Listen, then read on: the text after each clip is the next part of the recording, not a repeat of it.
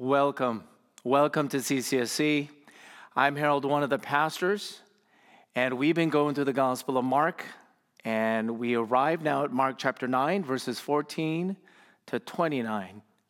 Mark chapter 9, I'll begin reading it for us, starting at verse 14. And when they came to the disciples, they saw a great crowd around them and scribes arguing with them. And immediately all the crowd, when they saw him, were greatly amazed and ran up to him and greeted him. And he asked them, What are you arguing about with them? And someone from the crowd answered him, Teacher, I brought my son to you, for he has a spirit that makes him mute. And whenever it seizes him, it throws him down, and he foams and grinds his teeth and becomes rigid. So I asked your disciples to cast it out, and they were not able. And he answered them, Oh, faithless generation, how long am I to be with you? How long am I to bear with you? Bring him to me. And they brought the boy to him, and when the Spirit saw him, immediately it, it, convulsed the boy, and he fell on the ground and rolled about, foaming at the mouth. And Jesus asked his father, How long has, it been, how long has this been happening to him? And he said, From childhood. And it has often cast him into fire and into water to destroy him. But if you can do anything, have compassion on us and help us. And Jesus said to him, If you can, all things are possible for one who believes. Immediately, the father of the child cried out and said, I believe, help my unbelief.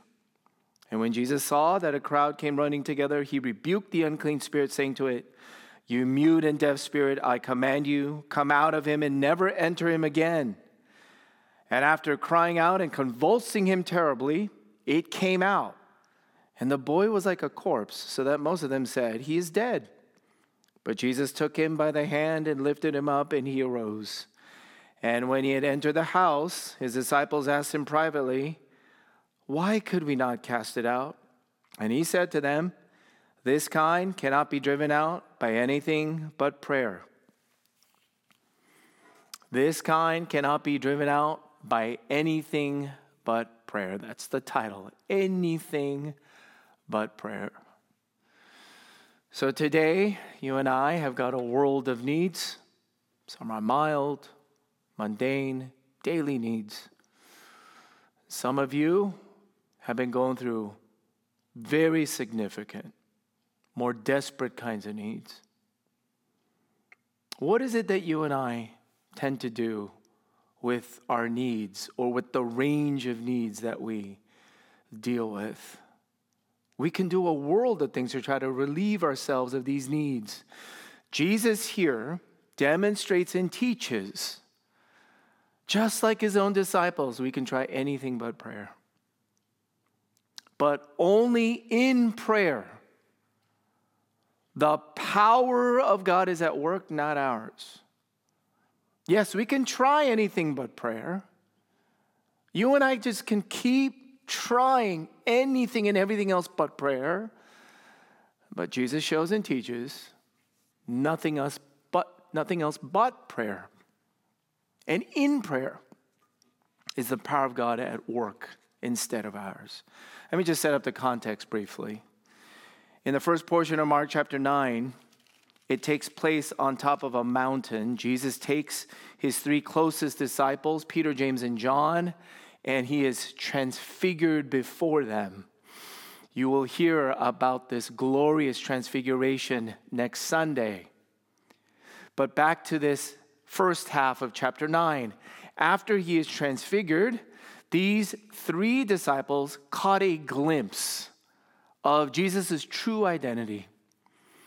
And he, his identity is more transcendent. The text tells us it was more radiant, it was brighter than the strongest bleach can produce. Moses and Elijah, who is on the Mount Rushmore of every devout Jew, appeared alongside Jesus Christ in his transfiguration, but Jesus alone is announced and approved by a voice from heaven This is my beloved Son Listen to him. Alongside Moses and Elijah, Jesus is singled out with final and ultimate authority. And whereas Moses and Elijah disappear, Jesus remains and stands alone. Jesus outshines them all. Now, this was definitely better than any mountain high type of experience, any kind of religious experience you and I could have ever had, to be sure. I, I do remember when I was serving as a counselor at a high school retreat, moved by the Spirit of God, I ran out onto a snow covered field, a field up there in Big Bear, and I didn't know that hours had passed on by, but it was unmistakable that this peace giving, hope filling presence of God met me there. I think I've also mentioned to you toward the tail end of last year during my sabbatical, I hiked up a little mountain, and on that mountain top, I felt and sensed the smile of God upon me. These are exquisite. They are sublime. They're, they're unforgettable, mountain high experiences because of the presence of God. But here in this passage, the followers or the students, we call them disciples of Jesus Christ, must come back down from the mountain to the world below. In fact, Jesus takes them back down, back down into a noisy, crowded, chaotic, conflicted, tormented world, even with demonic activity here up from the mountain and how vital and needed it is, an experience with the living God. If you remember in the sermon entitled Everybody's Looking for Jesus, we learned that Jesus himself regularly withdrew from the crowds, from the chaos, from the noise, from the constant demand, or else he himself wouldn't last in his ministry. And as vital and essential and regular as that is, to be on that mountaintop, to be with our God, to sense and soak in his reality and his smile upon us, back down the mountain, back down here to the world below. Jesus takes us because there's a world of need, a world of pain.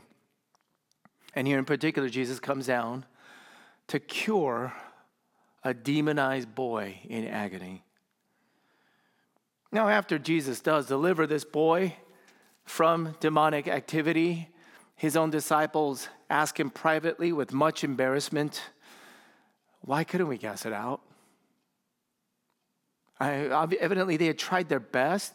Uh, Jesus, why didn't it work? Why couldn't we do what you did? Here was Jesus' answer.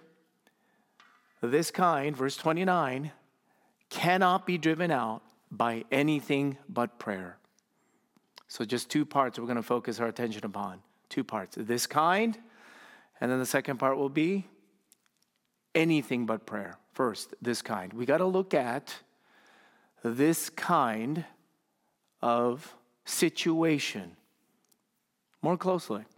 Martyn Lloyd-Jones, one of my favorite writers and preachers, in a collection of sermons, unpacks this passage as if you look upon this particular boy as representative of our present pains, our present problems, or the condition of this present world. And then he says, I want, he, he frames uh, our, our lens to look upon the disciples as now look at the followers. This represents the church. The boy represents our present world. The disciples, followers of Jesus, oftentimes represent the church and for the church to adequately relieve and meet the needs of our world, Jesus first points out you had better be able to tell the difference between this kind of problem versus that kind.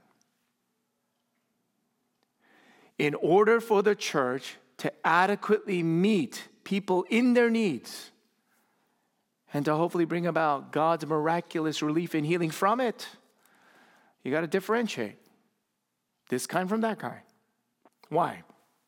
Why? Here's what's crucial. In the background story of these very same disciples, according to Luke chapter 10, they had succeeded in casting out demons before. Oh, yes, make no mistake. Chronologically, Luke chapter 10, that incident, the demons were, I mean, the disciples were ecstatic that they had overcome and triumphantly cast out demonic powers and spirits. So I would venture to guess by Mark chapter 9, they had a sort of um, a cockiness. You know, they had previous experience under their belt. They were confident. They're pretty self assured. Oh, we can do that. We've done it before. We can do it this time, I'm sure. And yet they utterly failed. Why? Why? Jesus points out you had better be able to tell the difference between that kind of problem, that kind of opposition, that kind of hostility, that kind of setback, that kind of pain, maybe in the past, how different that is from this one right here in Mark chapter 9. This one that you and I are going through today, a present problem. One of my dear groomsmen, whom I love along with his entire family, is a son who has been suffering grand mal seizures. And I get sometimes a front row seat to see the life and the glory of God shine through the son, the sister, the mom, and the dad. How I love them so, and how moved I am by their faith.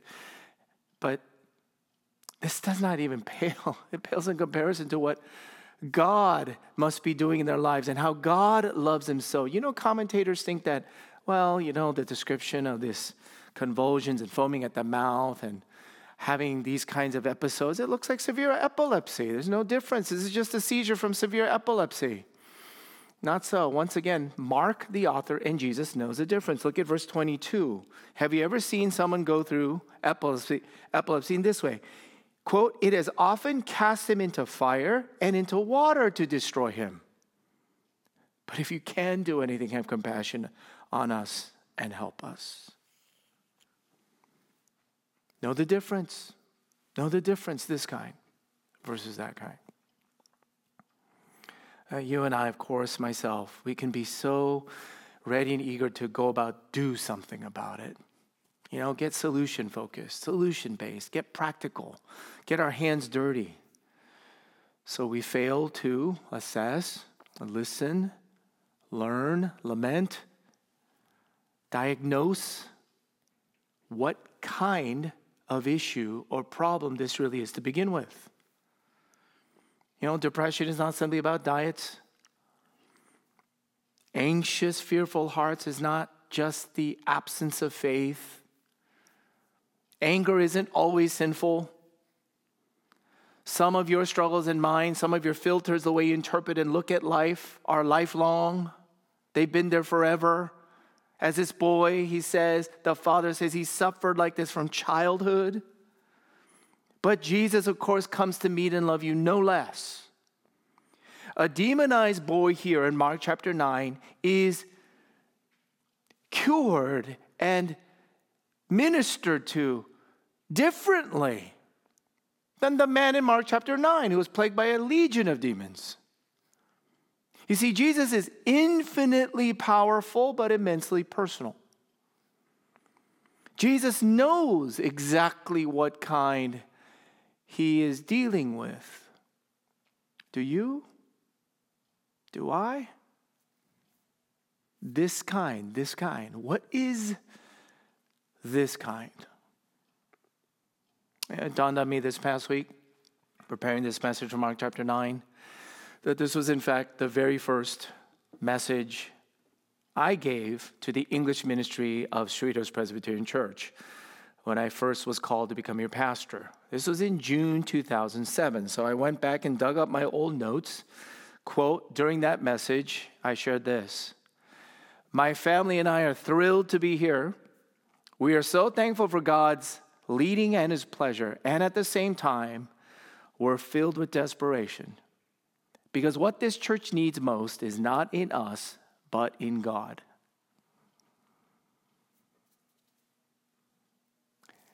Yes, I felt your need, my neediness, my family's neediness. Oh, I felt it in 2007. But can I be honest with you? I feel a different, even deeper type of neediness now in 2021. As you know, a global pandemic has struck. It's brought our favorite word now, so many unprecedented things. Can I offer a window since we're talking about a passage where the disciples represent the church, the disciples represent the followers and the leaders and servants of his church, and how so often we are unable to meet the needs of this world? Can I apply it in this way? Give you a window into do you know how many pastors right now feel just like the disciples here? So frustrated, so discouraged, defeated. And I have more than stats now, just in my own little network of friends. They have been and are leaving in droves, maybe post pandemic. Breaks my heart. Well, I was listening to the seminar, which of course interests me most of all topics now, is titled How to Run with Endurance in Ministry. This was taking place at the Gospel Coalition Conference live stream. And of course, I tuned in. And there were four pastors on the panel, many of them older than I am, far more experienced and far more gifted. And down to the last man, each of them shared. At one point or another, they all felt an enormous fatigue, an overburdened condition, in which so often as a lead pastor, you feel like every issue, every problem, everything weighs on you, it rides on you. And one pastor in particular went on to share this. He said, This last year, during the pandemic, he received more negative emails and criticism than all of his past 15 years combined because of all the political, social, cultural, even divisions that are happening among close friends and family members. Combine this with COVID restrictions constantly changing, loss and suffering and death, without a clear precedence of right versus wrong, and so often he found himself in lose lose situations. In other words, there's nothing that the pastor or the church could do right in that situation. There's going to be a cost. Now, to be clear, I do not share this to suggest that anyway I share the same specific type of frustrations or hurts today. Nor, I'm also happy to share this, do I find myself in the same weary condition that led to my sabbatical last year.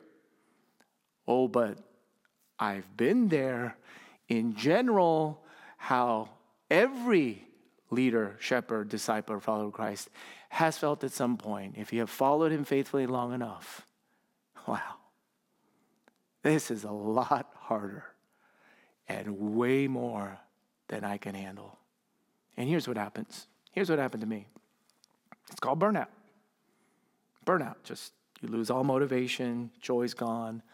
You have no energy to even go about doing some basic things of life. It's a scary condition. But it's actually a gift. I believe burnout is a, is a intervening move of God.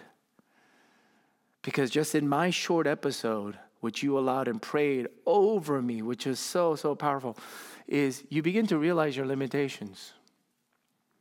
I realized, and I'm still realizing, wow, how many weaknesses, limitations I really have, and I bring to the table no matter where I go. And then now, how I need to practice and put into practice healthier biblical patterns of ministry, like sharing the load. I cannot tell you how excited I am and relieved I am. It's a game changer that we have launched Shepherding Groups Ministry here at CCSC, which our promise and commitment to every member of this church is that you will be known and prayed for by name on a regular basis, and you can contact an elder or pastor at any time if you find that need.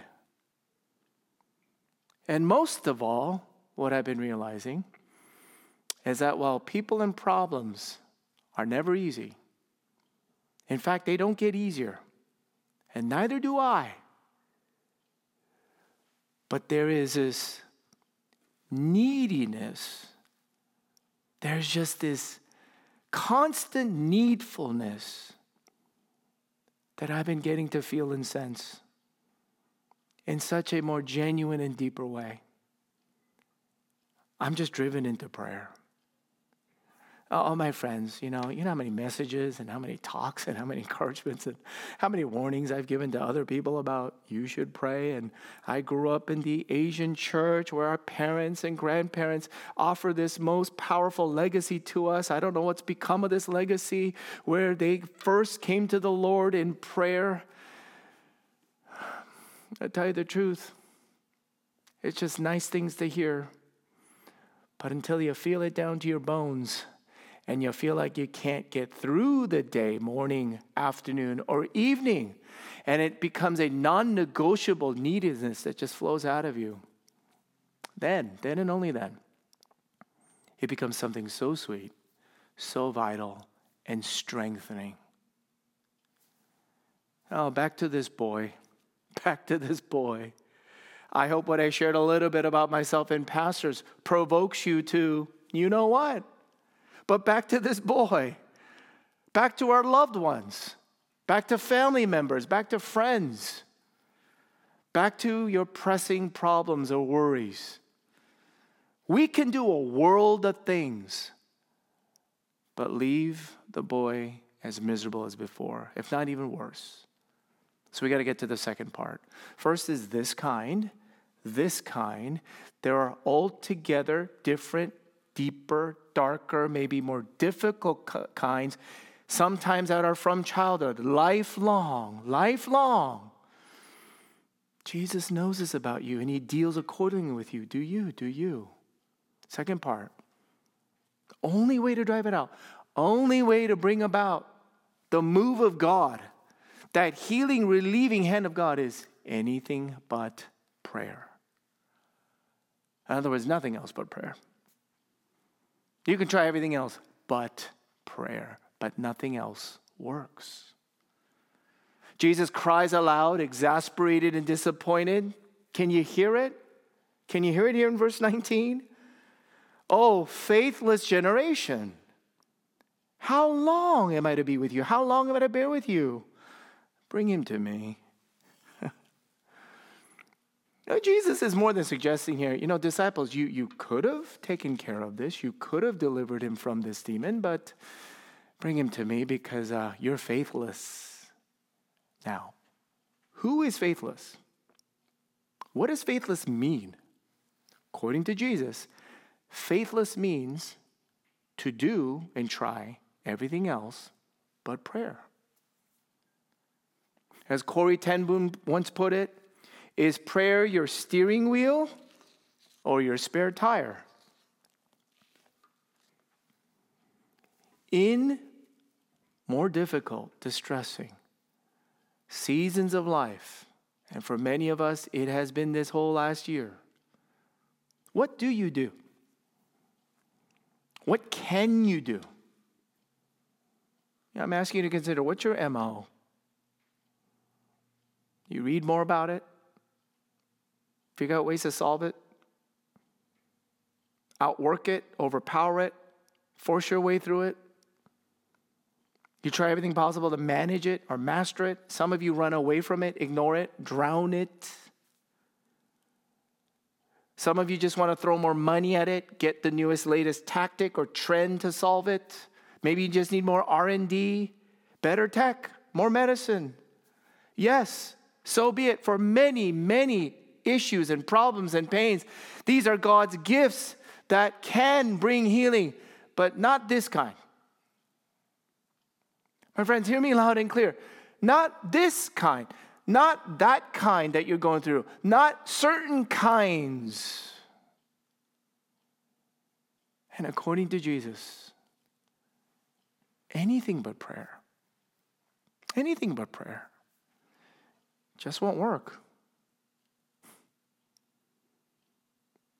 Now, listen, there's many occasions as your pastor and in my relationships, um, there were such painful, conflicted, you know, just entangled situations where I just wanted to give up because I found no no way out. Many occasions like this. It's like welcome to ministry because this is a people people business.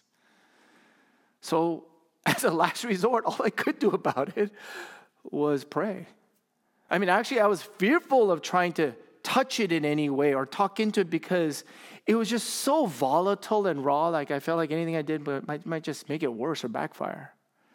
So it's almost like I know no other options but just take some time to pray. I did. And lo and behold, God does things far better, and He does things that I never could have. I mean, I'm talking about situations that are so unimaginably turned around, or there's some kind of resolution or escape hatch that appears. And I look at it and I say, that is something that I know was just not from me, my hand, or anyone could have thought of. It was just a move of God. Now, certainly, I'm not saying that it turned out immediately to everyone's liking, even including my own. But just with the vantage point of two, three, five years down the road, I look back at some of these most, most tense situations and look at how God brought about a resolution to it. And even with the hindsight of five years, I'm like, that is far more beautiful and better than I could have ever done with that. Now, my friends, here's a question What do you think happens in 100 years? And do you know what happens when you come into prayer? You try anything and everything else but pray, but finally you come down, fall on your knees, and you really realize, oh, nothing else really works, not for this kind. And then you begin to pray. And then you just continue to pray. And you got no other options. You got no other out. So you just keep praying. You just keep praying. And when you pray, you begin to believe and experience that God has a much longer game with higher stakes, and He's determined and guaranteed to succeed. To bless you, to make you more like His Son, Jesus Christ, and to even save and maybe bless many around you. Uh, some of you might listen in.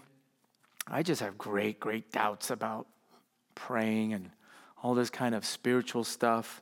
Does it really work? Does it really work? Again, I would just like, you know, when you get like smacked across the face and life just beats you down and you don't know where else to turn, can I encourage you? What else you got to lose? Look at the father of this boy. Jesus, help my unbelief. Help me. If you say, I have grave doubts, I have really trouble believing that prayer really works, look at the Father. He says, Jesus, help my unbelief. Translation, I have a hard time believing. But here is the marvel. If you and I have a hard time believing, do you know that's the best reason to pray? You just come to Jesus and say, I don't believe you. I have a hard time believing you. And I'm going to come to you and tell you that. And then lo and behold, what Jesus loves to do is he loves to hear and answer every single prayer that's directed at him. Because here is the wonder of Jesus Christ He does not count how much faith you have, He's not concerned with the amount of faith that you have. All He's concerned is just come to me, bring Him to me. Just bring your unbelief, even your struggling, wavering, small mustard seed of faith and see what Jesus can do with that. Some others of you are, again, just too busy, too distracted, and too undisciplined to pray. Or some of you maybe just never prayed at all. Listen, prayer is the result of a healthy relationship with a living and loving God. My two full grown teenage daughters, Taylor and Elizabeth, still talk and share things with their mom and dad, mostly with their mom, Sonny. With me, it's uh, usually because they need something or they want to make fun of me. But I'm still so thankful. They still talk and share. And we have communication lines that I think are pretty dang good. So grateful for this. As Taylor goes off to college this fall, been thinking maybe too often about this, like imagining what if all contact is lost, she never comes back, I lose her. Just, you know, pitiful, pitiful, sad thoughts. But what I wouldn't do, what I wouldn't do to reestablish all contact or communication with my own daughters, whom I love so much from the heart. And you know, this is what Jesus came down to do.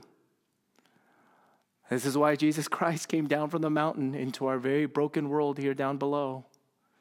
He had never tasted suffering. He had never been left alone by the Father before, but he ended up tormented, crying out, agonizing while he was nailed to a cross. My friends, Jesus Christ died on a cross for our sins, not just to show you solidarity, that he's with you in whatever you go through, but to save you, save you from that contactless, non communicative, unmoved, distant, barren, just hole that stands between you and God. Jesus was left alone and he was cut off so that his Father in heaven, God, might establish a relationship and contact with you. And he is the one that really delivers and meets the deepest kinds of needs. Oh, the deepest. You know, the soul bearing, life hinging, life changing type of needs. How are you guys doing these days? What kind of needs do you have? Do you even know? Jesus does. And he tells us anything but prayer, anything but prayer. It won't work. Hey, my friends, how long do we have to keep going? Has it worked? Will it ever work? No. Jesus is the one you need. I need more than anything or anyone else in the world. And you know the most potent, precious, personal thing Jesus Christ Himself does and offers to do for you, even now, according to the book of Hebrews? He's praying for you. And this is why Robert M'Cheyne once exclaimed If I could hear Christ praying for me in the next room, I would not fear a million enemies. Yet distance makes no difference. He is praying for me. He is praying for me. Can you hear him pray for you? Do you want to sense him praying for you? Do you want Jesus to meet you in this kind of need? Go meet him in prayer. Go meet him in prayer and see what he does. Let me pray for us. Father in heaven, we thank you. You give us your word, you give us your spirit, you give us a church.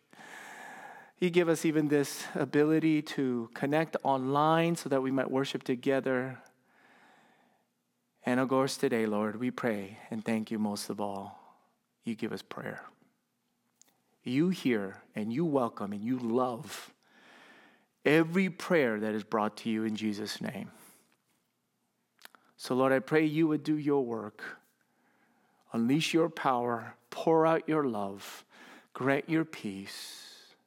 Oh, bring about your ministry in ways none of us can produce or offer. We pray this all in Jesus' name. Amen.